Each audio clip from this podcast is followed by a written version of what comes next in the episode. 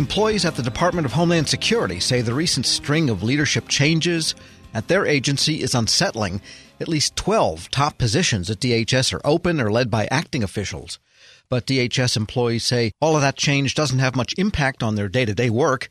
Federal News Network's Nicole Ogrysko joins me now to discuss what employees are saying and what opportunities they see for career executives to step up and communicate. And first of all, how do we know what they're saying, Nicole? Well, we know because we surveyed them, uh, or we surveyed our DHS readers, those who identified, at least anyway, as DHS employees.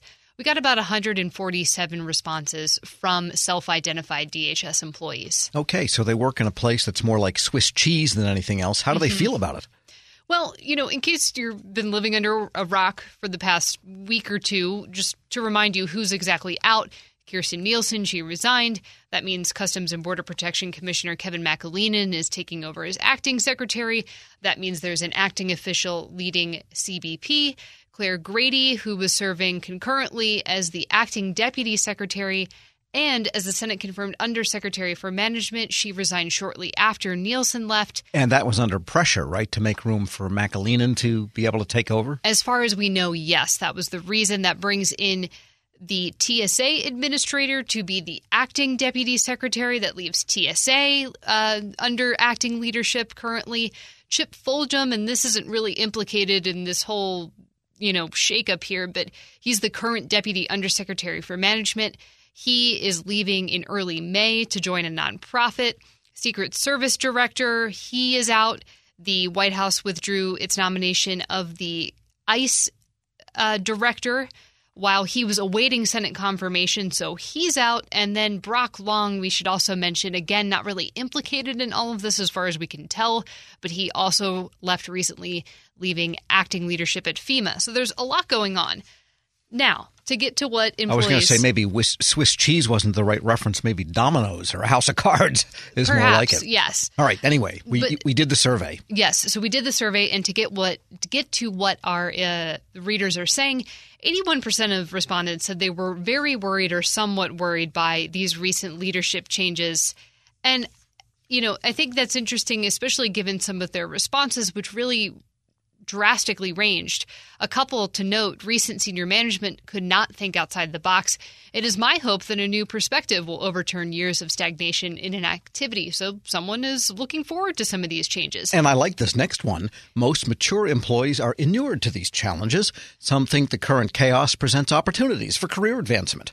Younger employees are either oblivious or shaken, but there are no signs of panic. Interesting. Is yes, really describes a wide variety of what's going on there. I think the biggest thing that is of concern is communication and how leadership communicated their plans to move forward after all of these leadership changes. We spoke with one DHS employee who wanted to remain anonymous, but this person told us that Nielsen, you know, she announced that she was leaving, and immediately some DHS leaders sent out an email, organized a town hall meeting with employees right away. The message was look, you know, we're sad to see these people go, but the work continues. Your mission doesn't stop. This person said, they told us that our job doesn't change just because the leadership has changed. Our role is to enable the mission, and we have to do that, even if it means that some leaders might have to go to more meetings or brief more people while all of this is going on. We're speaking with Federal News Network's Nicole Ogrysko. Now, Homeland Security has done a lot of work to try to improve employee morale. They've ranked low in the annual surveys. Last. yeah, very low, bottom. Uh, is there any concern that some of this work that they've done to try to lift that will be undone? So I posed this question to a few former DHS executives. And they really told me no, not so much. Jay Ahern is the head of strategic advisory services for the Chertoff Group. He served as an acting commissioner of CBP himself, but during a presidential transition, and he has over 30 years of experience in federal law enforcement. And he had this to say about the morale question. The things that people's morale were most concerned about was pay and work conditions and, and not being appreciated in their job. So let's go through those. Pay is not going to be affected. Work conditions won't be affected. And being appreciated, you know, certainly they get their appreciation. And this is one of the things I always found very interesting over the years. The most influential person in a frontline person's life, or at any level in an organization, is their direct supervisor. Sometimes a second line supervisor, but it's not necessarily who's running the head of the agency at the agency level or who's the cabinet level secretary.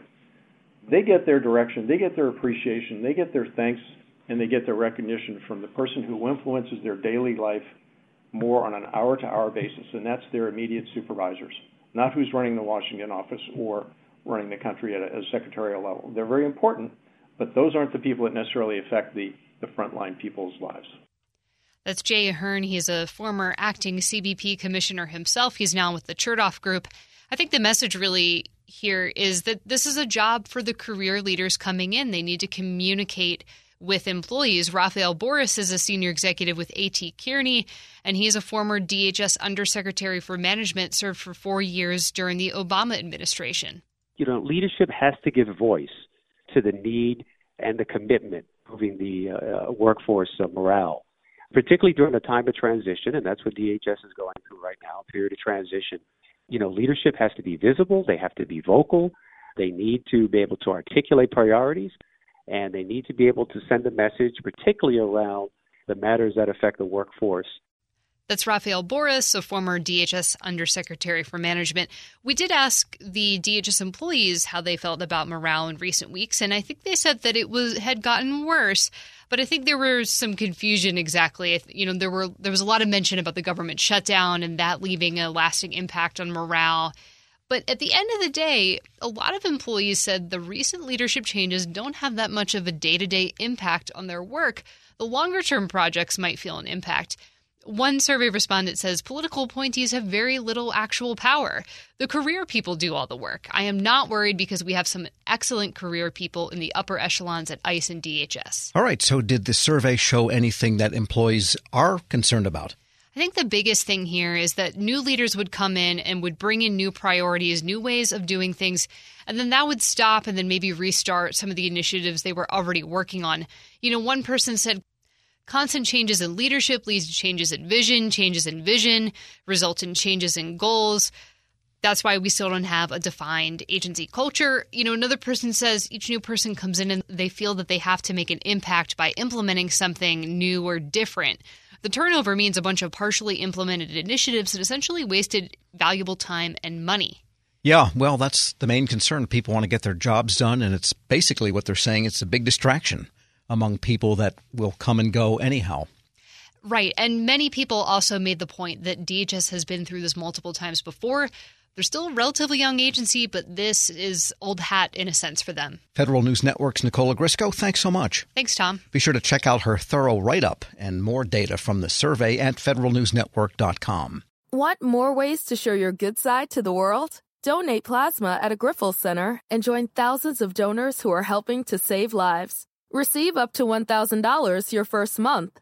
Learn more at grifolsplasma.com.